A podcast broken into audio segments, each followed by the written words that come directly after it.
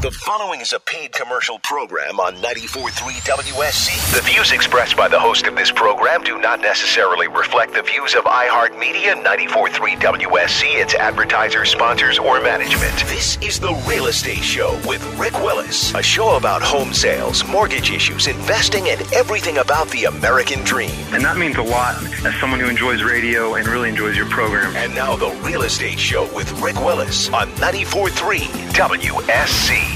Hello, Charleston. Welcome. Welcome to today's Rick Willis Real Estate Show. Well, folks, there are changes that have been occurring in the real estate sector. They are still occurring. We've had several interest rate hikes over the last number of months. Now, which means that the affordability of real estate is less and less every time they increase the interest rate. So, yeah, the market is changing. Always, when I start the show, I update you on the status of the local market. And I'm going to update you not only on the status of the local market here today, but we're going to look at the national picture as well to give you an idea of what's happening uh, outside of the Charleston area and outside of the state of South Carolina as well. Well, as of this morning, when I went to our local multiple listing, there was 3,025 active residential listings. Now, to put that in context, going back to when there was uh, the market decline 2008, we had over 10,000 active residential listings. After that period of time. The market went down for several years 2008, 9, 10, 11. We hit bottom, and then the uh, number of listings started declining up until about February of 2022 when there was less than 1,000 active residential listings in our multiple list. Now, uh, since February, March of 2022, the number of active listings has been continually increasing. A few periods where it remained steady, but again, as of this morning, 3,025 active residential listings. And by the way, that number will fluctuate throughout the day as more listings come on the market, properties are placed under contract. So it's a moving target on a daily basis, moving target on a weekly basis. And just like if you watch the uh, stock market, uh, NASDAQ or the Dow Industrial Average, uh, you'll see that it moves up and down constantly during the day.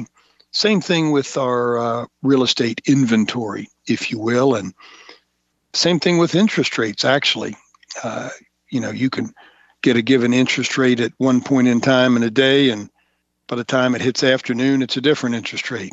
Why? Because uh, it's the free market. That's how the free market works.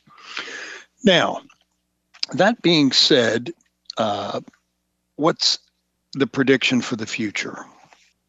Well the prediction for the future is that the number of active residential real estate listings will continue to increase and it'll continue to increase uh, in relationship number one to the time of year. Uh, always there is a fluctuation where usually there's less transactions in the fall and winter and more transactions normally in the spring summer. Although things have kind of been askew uh, for the last number of years since the pandemic started. And uh, but I think long term, there's, you know, we're in a state where what you're going to find is that there is a consistency here, unlike a lot of other places throughout the United States. We are still relatively affordable here in the greater Charleston area and in the state of South Carolina as a whole. And that's a good thing. The good news is people are still relocating here from other areas. Uh, jobs are uh, being created here in the low country and South Carolina as a whole. Uh, people are retiring here. So, you know, we're just in a good place here in South Carolina. And again, in particularly the, uh, the low country. Now, one of the statistics that I shared with you last week and the week before is that Zillow, who all of you I'm sure have heard of that name if you're familiar with real estate at all, Zillow uh, came out with a uh, the top 100 markets and did a 12 month analysis. Now, this came out in August of this year, and they predicted what's going to happen to prices for the next 12 months. And there were a number of markets that they predicted a, an absolute decline in prices.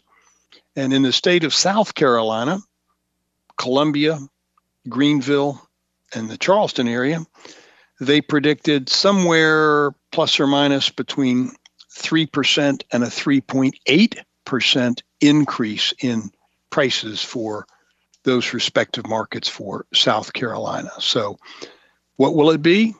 Time will tell.